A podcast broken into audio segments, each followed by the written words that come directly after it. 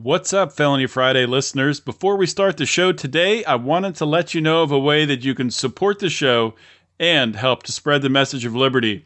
You can do this by visiting igniteliberty.us and ordering a Make Liberty Great Again hat or shirt. That's right, we now have men's and women's shirts. Make Liberty Great Again shirts, and they are in more colors than I can even count. Visit igniteliberty.us and get yours today. Make sure to enter promo code LIBERTY at checkout for 10% off your order. That's igniteliberty.us. Thanks, and I hope you enjoyed today's show.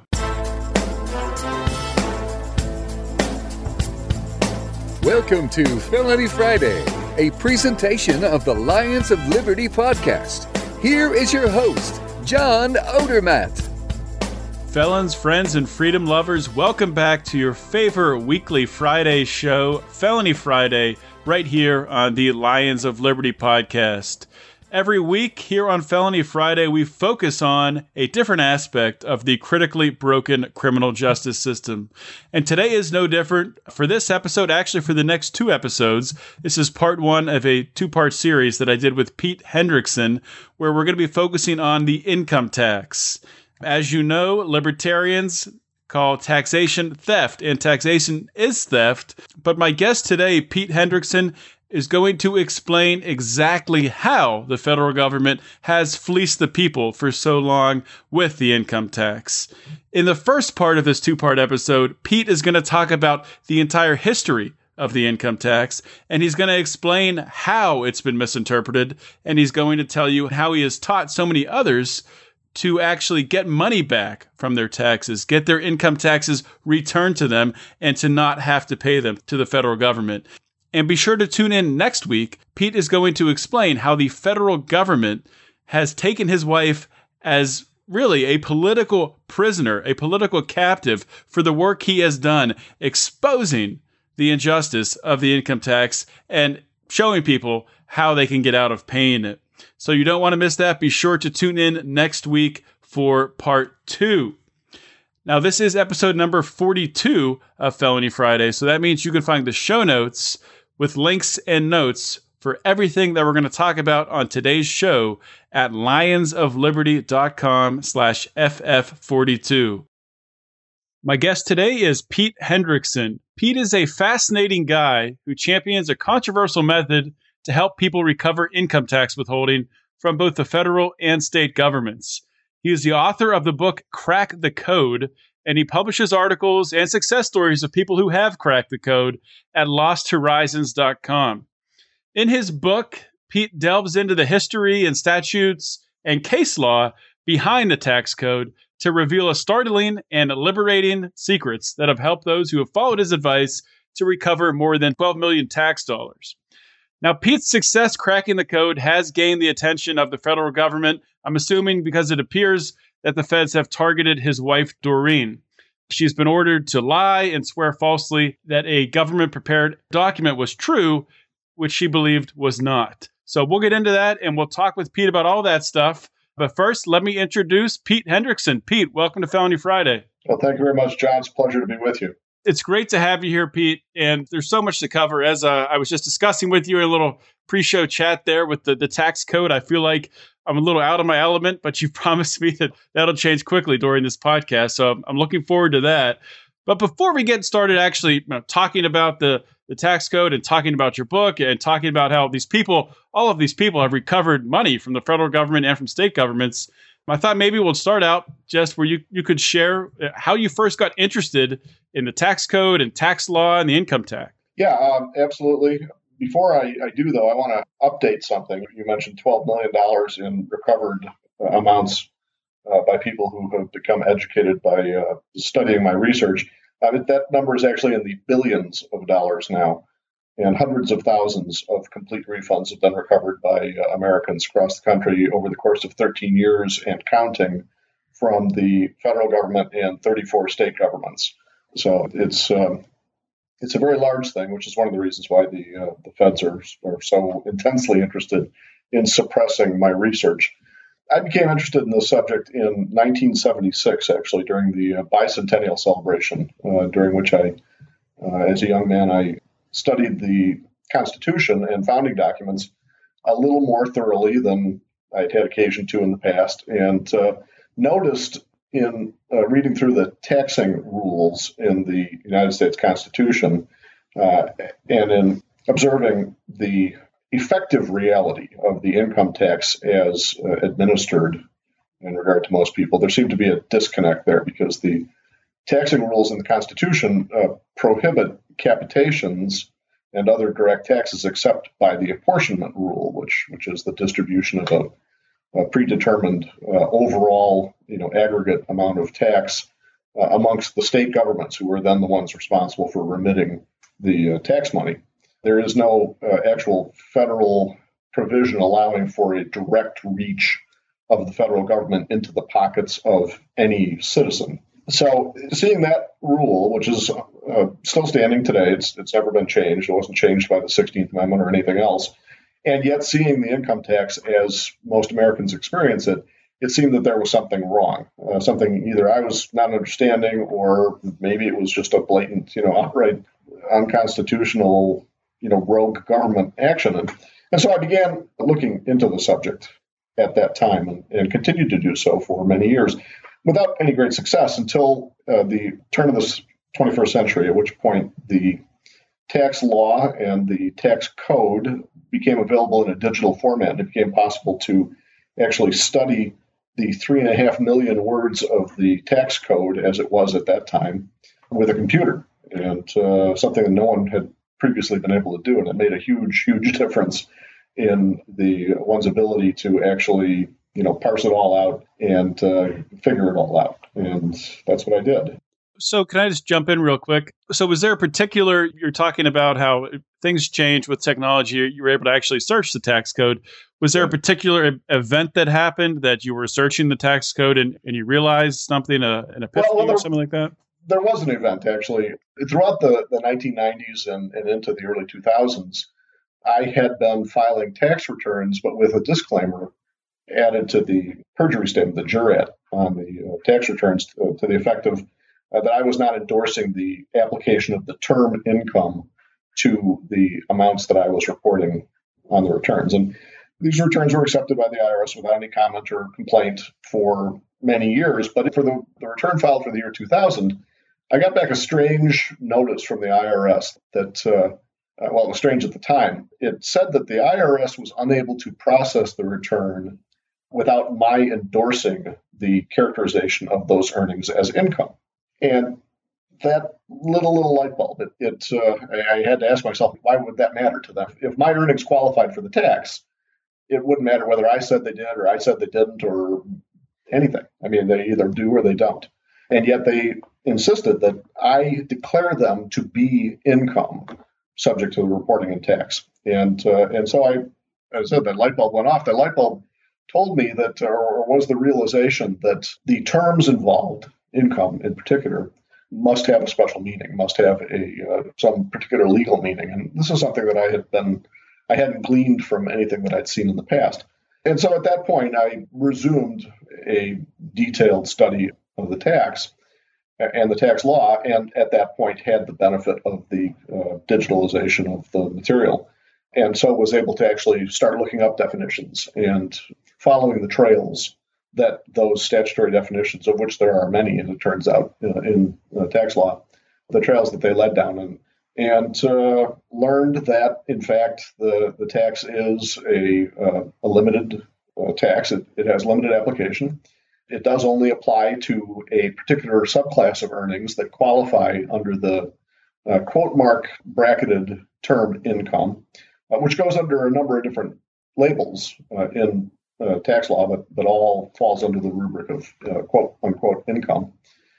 And uh, and in fact, the the tax is, as the Supreme Court actually said many times, and you know, this was something I was familiar with, but uh, prior to the digitalization of the code, but hadn't been able to really put into perspective and gain the full meaning of it. It's an excise tax. It's a it's a piece of the action tax, which is to say a, an indirect tax that falls on activities and uh, and events. And uh, what does that mean? Being what does actually excise tax mean?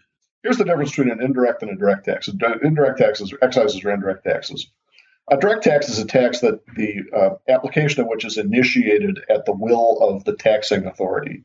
In other words, the government simply says you owe a tax, and it doesn't matter what you did. You don't have to do anything to make that happen. It's just a it's a direct a directive or a direct application of that. So it wouldn't matter how much money you've made in a given year, or well, the government could you know if it were a direct tax, the government could use its own device, its own uh, calculation device or application device to figure out you know what it was going to tax and how it was going to determine it. But the point is that nothing you did would be an initiating factor. There wouldn't be any reliance on you having made a choice in order for uh, that tax to come to be. An indirect tax requires the individual being to actually have done some initiating thing voluntarily. An indirect uh, excise, for instance, you know, one of the ones that we're all familiar with uh, are things like the excises on gasoline consumption. Um, you have to choose to buy gasoline for that tax to, to come to be. Mm-hmm. It is never applied in the sense that the government sends you an invoice saying, uh, we're, we're charging you a gas tax, anticipating that you're going to you know use X amount of gas during the course of the year. So here's your bill. You know, send us a check. Yeah, there's no there's no withholding of gasoline tax. They don't expect withholding is actually a component of the income excise, and it's it's an, in anticipation of the possibility that one will have done the initiating things causing the tax to apply. So again, the income tax is in fact an excise. It requires the choice of an individual to engage in a taxable activity in order for the tax liability to arise. And the specifics of the of what is taxed under the income tax, uh, basically the exploitation of or or simple use. Uh, exploitation is kind of a loaded term, but the use of uh, government privilege, federal federal privilege. It's as simple as that. It's a tax that was initiated in 1862. Uh, that is the same tax that we still have today, the 1862 uh, enactment it is broadly misapplied today. It has been for about 75 years, since about the middle of the 1940s, or earlier years, actually. 1943 was really sort of a watershed year uh, when we, uh, as a nation, switched from broad understanding of the tax and a, a proper confinement of the tax to its uh, actual uh, limited class of activities to a subterfuge under which activities that don't actually qualify for the tax are made to appear as though they do. And there's an elaborate structure that has been put into place starting in, in that period in the, in the early 1940s that causes a, a, series of legal presumptions to come into play and be exploitable by taxing authorities, which are, are happy to make use of the uh, of the faulty indicators that people actually inadvertently cooperate in creating for themselves or against themselves. Uh, and that's the reason why uh, prior to 1943, uh, the average tax return completion rate among all American households was below 9%.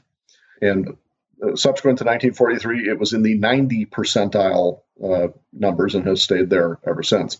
Did that have to do with enforcement as well? Was it a, no, not at all. It was not an enforcement issue. Uh, what actually happened is that in 1943, uh, withholding was resumed. It had gone dormant in 1916. It had been a factor in the tax from the beginning in 1862 uh, and continued up through 1916. But in 1916, it was, uh, or for the 1917 year, it was dropped for a period of time. And then in 1943, it was resumed with the current Tax Payment Act of 1943. And when it was, there was a, an exploitive process. The, the tax involves a lot of customized statutorily defined terms. I mentioned that earlier. Among them are terms like wages, employee, employment, employer, trade or business, uh, self employment income. All of these things are actually custom defined terms uh, in tax law. They do not have their common you know, dictionary definitions at all. Uh, they have statutory definitions, and a statutory definition actually replaces entirely any meaning that the that what had been a commonly understood word becomes a term in law and uh, and it only has the meaning that the statute uh, that statutory definition provides for it. Um, all those things became custom defined in tax law, but the uh, American people were not uh, widely made privy to that information. And in 1943, with the current Tax Payment Act, the government simply uh, began sending out uh, reporting forms to businesses around the country, instructing them to report the wages paid to their employees. And, and, and those terms uh, in the, the documents that were submitted uh, to these companies had the statutory definitions, not common definitions, but those statutory definitions were not provided with these with these documents. And so, as odd as it may sound, at that point, which was, by the way, let's remember in the in the midst of World War II, a time when you know people were saving bacon fat to you know support the war effort and uh, doing all manner of things that you know would sound pretty strange to uh, to those of us that have not had to live through that kind of national project. We had just come out of, or were coming out of, more than a decade of depression, in which people had learned a different kind of relationship with with government uh, than had been true in the past, and uh, and hopefully is becoming less true uh, today different relationship with government, meaning uh, more of a reliance on government and yes, seeing, it, seeing it as a as a good institution, which I agree with you. That is no longer the case today, and I think that is waning. Yeah, eh, happily it's waning. But at that time, in, in the early 1940s, this was very much uh, in its ascendancy.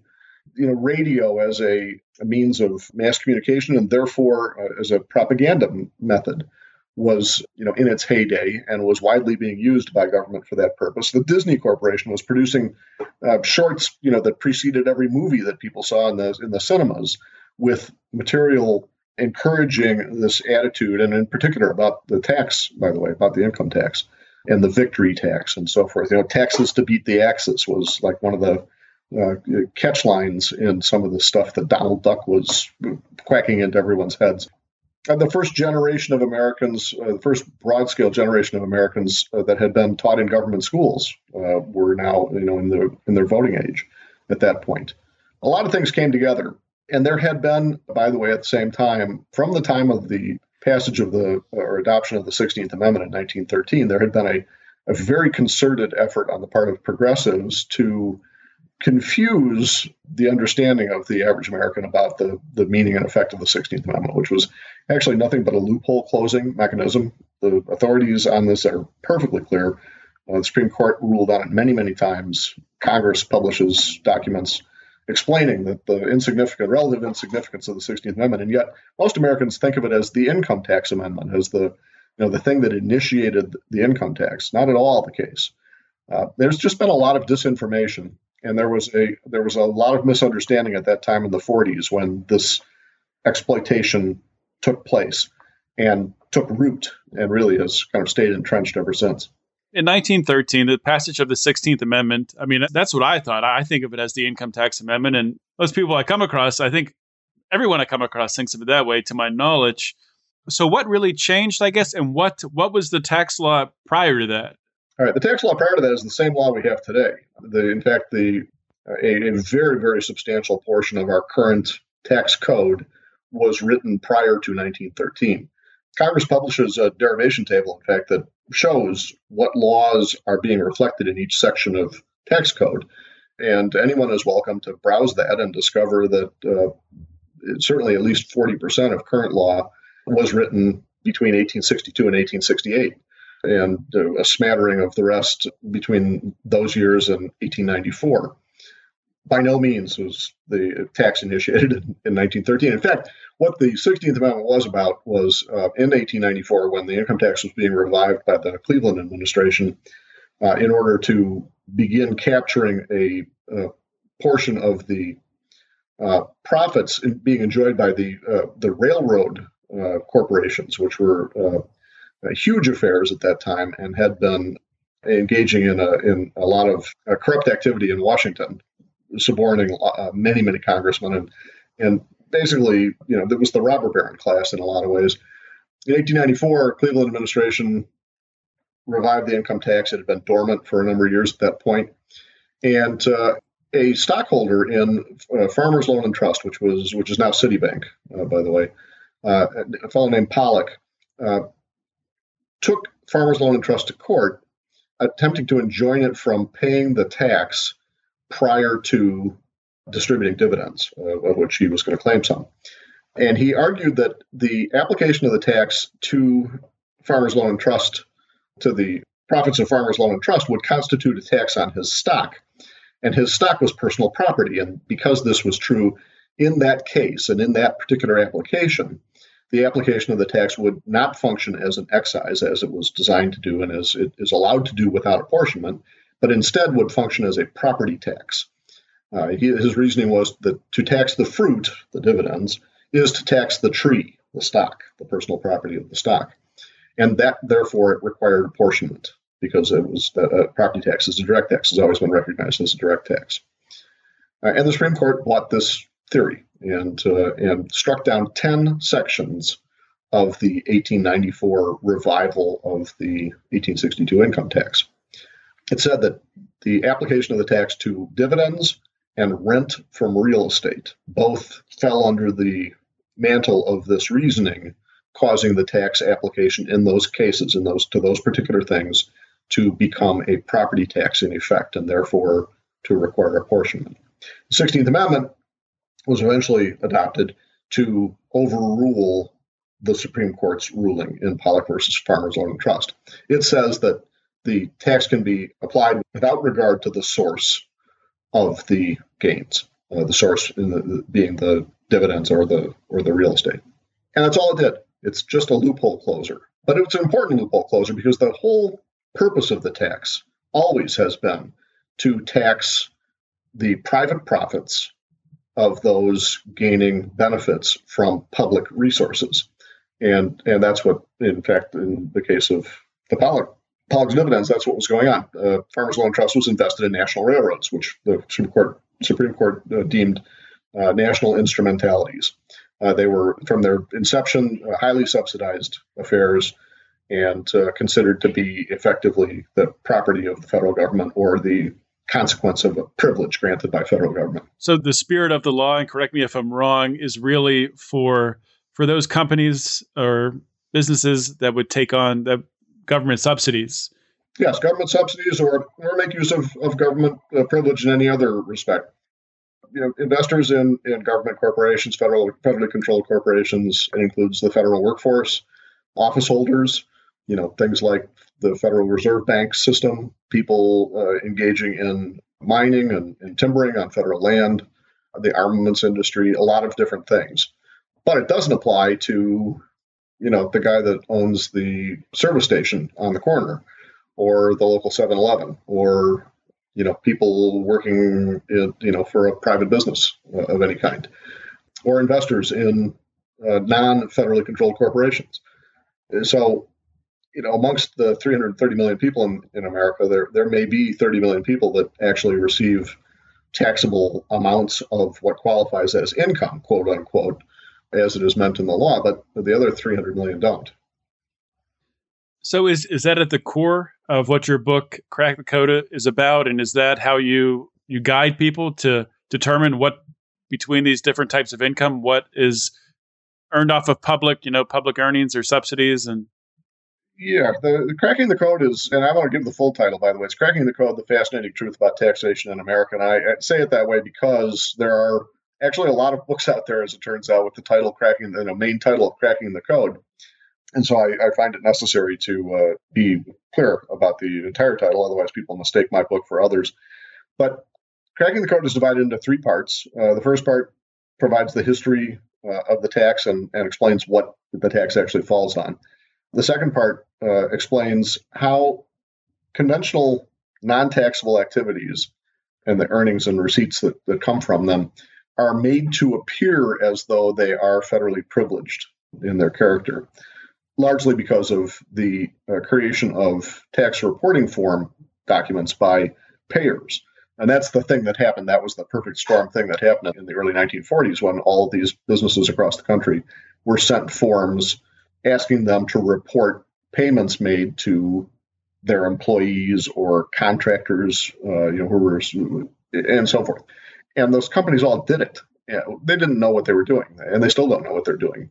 As a matter of fact, uh, they continue to produce these information returns, quote unquote, which are known to most people as W 2s, 1099s, K 1s. Any of those forms are information returns exclusively intended for the reporting of federally connected payments, which are has become the habit of people in this country to fill out one of those forms every time they make any kind of payment.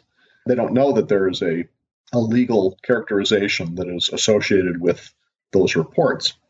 And so they, they make them about anybody. And of course, the recipient of the report, you know, the recipient of the, of the payments who get copied on these reports when they get made, they don't know the meaning of these reports either. And they don't understand, and it's kept from most people, that to transcribe the numbers that appear on these forms onto a 1040 and to attach the form itself to the 1040 and sign it uh, at the bottom of the form under penalty of perjury as being true, complete, and correct to the best of one's knowledge and ability is to, or knowledge and belief, is to declare legally and make legally effective the characterization of or presumption of those payments as having been from taxable activities, something that the tax authorities, the IRS and the state governments, are delighted to accept and work from and you know use as a basis for claiming uh, liabilities against those individuals. And that's just what they do. And that's how it is that the tax is broadly misapplied in this country today.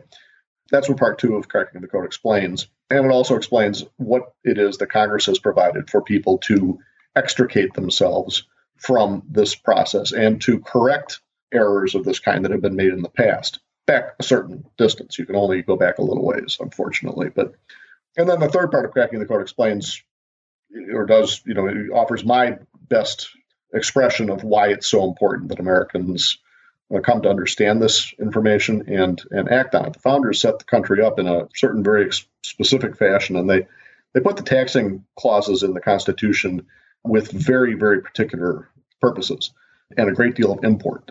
In fact, the taxing limitations, limitations on capitations and direct taxes, are in the Constitution in two different places. It's the only thing that's in the Constitution twice. And as any student of American history, revolutionary history in particular, or our political history, is aware, taxation was a really, really big issue. It was recognized as a paramount issue to the colonists and the, the founders, and it, it, was to the framers as well. And uh, they knew that the difference between freedom and tyranny is, in very large measure, the control of resources. And so they set things up in order to ensure that individual Americans would retain the power of control over their own resources, over how much of their resources were devoted to public use and how much of it stayed in their own private hands. And this was one of the key mechanisms that was put in place to ensure that that power would remain with individuals. The founders and framers were very big fans of diffusion of power. They didn't like centralized power, they recognized the threat that it represents. They were big on diffusion of power. This was one of the key methods that was deployed to keep power diffused in America. And unfortunately, over the past 75 years, since the misapplication of the tax began, we have seen a huge aggregation of power into the central state into Washington for the most part. In fact, if you look at a chart of the GDP consumption of government over the course of our entire history, it's basically a hockey stick. It's a flat line from 1787 up through 1943, a remarkably flat line. Has a couple of little spikes. There's a little spike during the 1860s, the early 1860s, and there's a little spike during the 19 teens, in World War One. And then in 1943, the blade of the hockey stick starts, and, it, and we see a rise at about a 65% incline, and it has hasn't stopped since. It really is a frightening thing to look at, actually. Yeah, I mean, imagine the uh, how much has been wasted in that, and sheer government waste. Imagine how much more prosperity we would have today if that hadn't been wasted. It's really sickening. Absolutely, yes, it's it's it is as you say, sickening. Anyway, so that's the you know the the truth about the income tax in a nutshell when I wrote my first book, Cracking the Code, in, in 2003, it began a process, uh, now 13 years running, whereby more and more Americans uh, learned the truth about the tax and have been reclaiming their property. As I said earlier, um, it now the reclaimed total uh, now is in the billions of dollars, and the number of refunds that have been reclaimed through the, the proper application of tax law is in the hundreds of thousands. I have about 1,200 examples posted on my website, losthorizons.com. Most of them complete in their documentation showing you know the filing that was made, the and the, the consequence. And in, in a number of cases, uh, because the government does not like this at all, there have been most people are, are treated you know with complete uh, you know law abiding behavior by the uh, by the government they're dealing with, but but some number over the years have not been, and, and I have a, a number of instances posted in which there was uh, resistance. Can you talk about one of those instances where there's been resistance? Oh, one of the more recent ones that I posted was uh, a doctor in Pennsylvania that uh, that was being hammered for a claim the IRS was making of $120,000 of liability for, I think it was 2013, and uh, and he stuck to his guns, and uh, it actually took around a year and a half of uh, him standing his ground and uh, just increasingly obnoxious harassment by the uh, IRS attempting to uh, cause him to back down before the government finally gave up and gave him his sorry for the inconvenience and you know have a nice day notice on all of it. Yeah, I'm kind of curious because you do hear with you know insurance companies if you make a claim against an insurance company, a lot of the times immediately they'll deny the claim. It's like part of their procedure. And mm-hmm. I guess that's not what the government does in these instances. That a lot of the times you'll get you'll be able to reclaim your money without any pushback. Yeah, the vast majority of times, the vast majority of occasions, there's nothing at all. It's simply, you know, inside of six or eight weeks, the check shows up in your mailbox. And by the way, I would like people listening to know that this is not just nominal, you know, federal income tax uh, withheld or paid in. This includes Social Security and Medicare tax as well um, all of which is just income tax under its own little special labels. I mentioned earlier that uh, that there are a number of special labels uh, deployed within the subclass of the income, quote unquote. You know, income is sort of the the umbrella term for any activity that is uh, taxable uh, under this this particular tax, but it goes under a number of different labels. Social Security tax being one of them, Medicare tax is another. There is a subclass of the the taxed activities and the and it's important, I guess, to draw this uh, make this point as well. People confuse because the term income has a common meaning in the you know the dictionary. It refers to the receipts themselves, and so we tend to think of the income tax as a tax on the money, but it actually isn't. It's it's it's a tax on the activity that produces the money, and the volume of the activity is measured by the amount of money that gets produced. And because of that linkage, or because of that formulation, there's a shorthand that's deployed where we just refer to the money itself that is measuring the amount of taxable activity that took place. We refer to that as income. And this is a, a shorthand that is exploited by the taxing authorities to confuse people's understanding of what it is that's being taxed. You can see how that would work it comes to appear that the tax is just on the money itself, and that leads to the conclusion that the tax falls on making money. You know, if you have money come in, then it's tax. It's it's income in the context of the tax, but that's not actually the case. So it's an important thing for people to keep in mind when dealing with the subject. I'm going to have to, you know, trust that people will understand as we go forward in this conversation that when I say income, I am really referring to the activity that produces it but it also uh, you know functions as that shorthand and that the amount of that activity is measured by the gains that are produced from it. So we see, for instance, some part of that the taxable activity being measured by what is statutorily defined as wages. A certain kind of taxable activity is remunerated with what is called wages, and that has quote marks around it and it is wages as defined in tax law, which is a particular kind of payment made to a particular uh, type of, you know, in re- regard to a particular type of activity. Same thing with self-employment income and other many others, all of which are detailed in, in cracking the code. This concludes part one of my interview with Pete Hendrickson. Now, I'll be saving my comments on the income tax and taxation in general for the conclusion of next week's episode. So be sure to check back for that. But in the meantime, please consider subscribing to the Lions of Liberty podcast on iTunes or through whatever your favorite podcasting app is. This will guarantee, obviously, that next Friday's show will end up in your podcast feed as well as our Monday and Wednesday shows. And I know next Monday's show is going to be our debate reaction show. It was a crazy debate last week, and you aren't going to want to miss the analysis that we have. It's always a fun time, so be sure to check that out. Now, if this is your first time listening to the Lions of Liberty podcast, or your first time listening to Felony Friday, please consider checking out the Felony Friday archive at felonyfriday.com. Now, there's been some incredible guests over the last 10 months of this show since we kicked off this show in January of this year. So please take some time, check back through the episodes, and pick out any ones that uh, that catch your eye, or just pick out any ones that you've missed, or listen to them all again if you want to. That would be outstanding, and I would really appreciate it. That's it for today, guys. That's it for the show today. As always, thank you for listening. This is John Odermatt signing off. Always remember to keep your head up and the fires of liberty burning.